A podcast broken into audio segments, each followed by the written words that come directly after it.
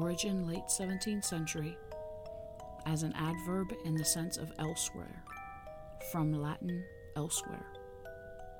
The noun use dates to the late 18th century. Elsewhere is where I live and where I travel.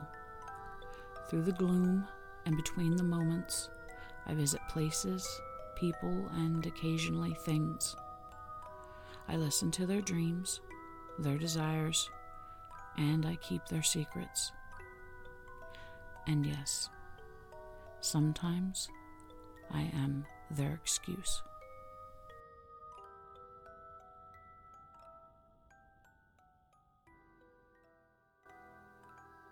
Welcome. I am Babiole, and this is the Alibi Tent. The Alibi Tent is brought to you by Nixie's Night Market, your online source for custom and one of a kind t shirts, mugs, throws, socks, and home decor items for lovers of new and classic horror, as well as witchy and creepy items for your spooky season needs. Today is Friggs Day, October 23rd. Moon is in first quarter in Capricorn. Friggs Day is good for intentions focusing on love, sex, beauty, prosperity, business, and creativity. First quarter moon is a waxing moon and suited for intentions concerning invocation, attraction, and bringing things to you. Capricorn moon contributes energy for learning, structure, stability, abundance, and winning. The patron demon is Earl Ipos, who is helpful in divination and intentions to boost confidence. This podcast is going to be a little different than the others.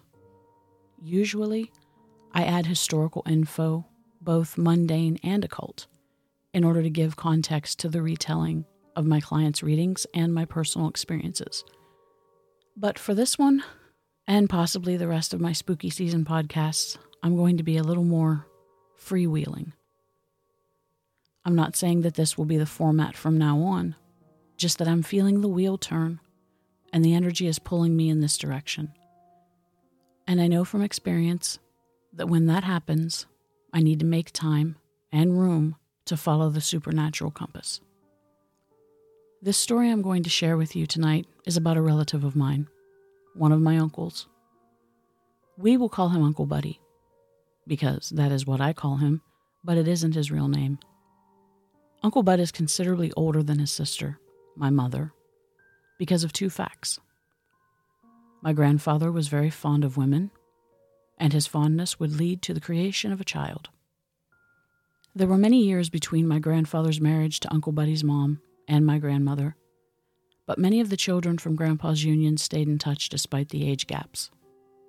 Another sad fact is that Uncle Bud's mother died of tuberculosis when he was a small boy. He says he has only a few memories of his mother, and most of them are during the time when she was sick. But the ones that he does have are very clear. Growing up, he had his father, but besides several aunts, he didn't have a mother figure. Being the oldest son, he was expected to do a large part of the work to run the farm. Since his father worked outside of the home, Uncle Bud was, in essence, the man of the house. This work involved extremely early morning start times that didn't end until late in the evening. As a result, Uncle Bud quit school very early to be able to work. Uncle Bud may not be able to read, but he is a regimental man and part of his workflow was taking alone time to orally plan his projects. He usually sat at the high side of the back porch, legs hung off the edge as he looked out over the whichever fields or buildings he would be working on, and recite to himself the order of operations, tools needed, and the process he would use to complete each job. One morning in early summer, after completing his planning time, he jumped to the ground off the edge of the porch and headed around the woodhouse toward the barn at the back of the northern field.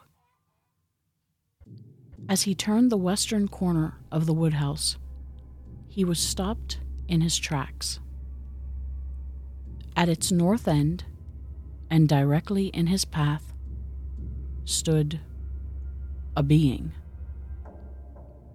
It was tall, the size of a fully grown man, and had the silhouette of a man head, shoulders, arms, legs, and feet.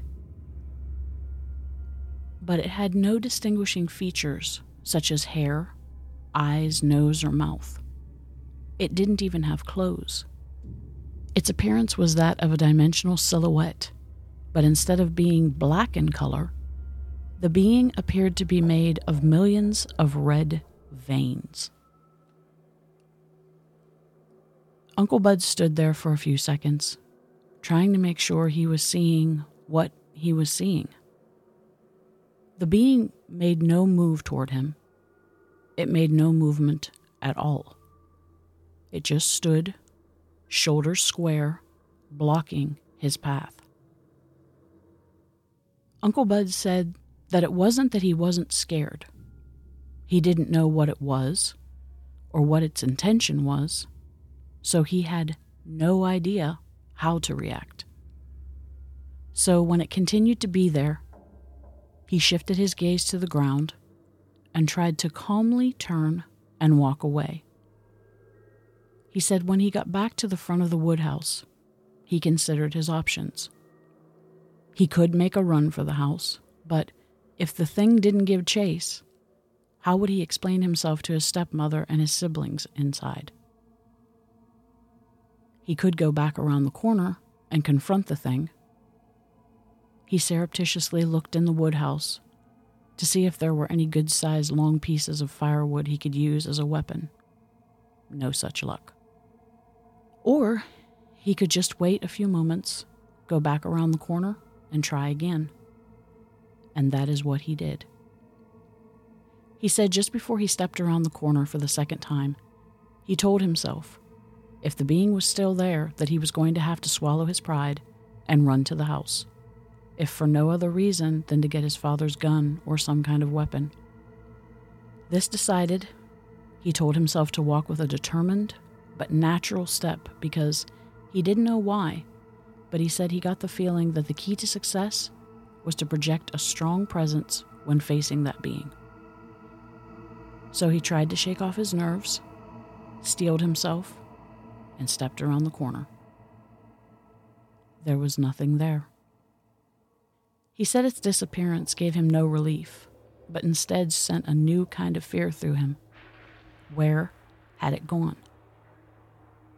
About 25 feet to his left was the creek, which was about 12 feet wide, with a five foot high bank. Once across it, you were in the lower part of the northern field. It being early summer, the grass was not high, so he had a clear view all the way to the forest line. There was nothing to be seen. He rushed to the northern end of the woodhouse to get an unobstructed view of the entire northern field. Nothing. Worried, and by this time running on adrenaline, he searched around and under the woodhouse and coal houses, the chicken coop, and various other outbuildings that might have provided a hiding place for the being. But even before he had ended his search, he knew it was gone. It had left just as suddenly as it had appeared. From where it came and to where it went, he said he had no ideas. But after the adrenaline burned off, he was just left scratching his head. Then one of his siblings called to him from the back porch, asking him what he was doing. He fibbed and said he thought he saw something near the chicken coop then turned and headed toward his original destination.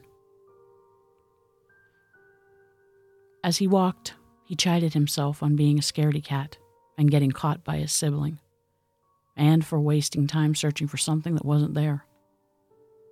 Then a rush of memory of the appearance of the being, and he again became nervous. He kept walking, but scanned the fields and hillsides, and upon seeing nothing, he said he pushed it out of his mind and forced himself to focus on his projects for the day. Now, this wasn't the only time Uncle Bud would be visited by the Blood Vein Man, but I'll save those stories for a later time. So until the next episode, take care of you and yours, and enjoy spooky season.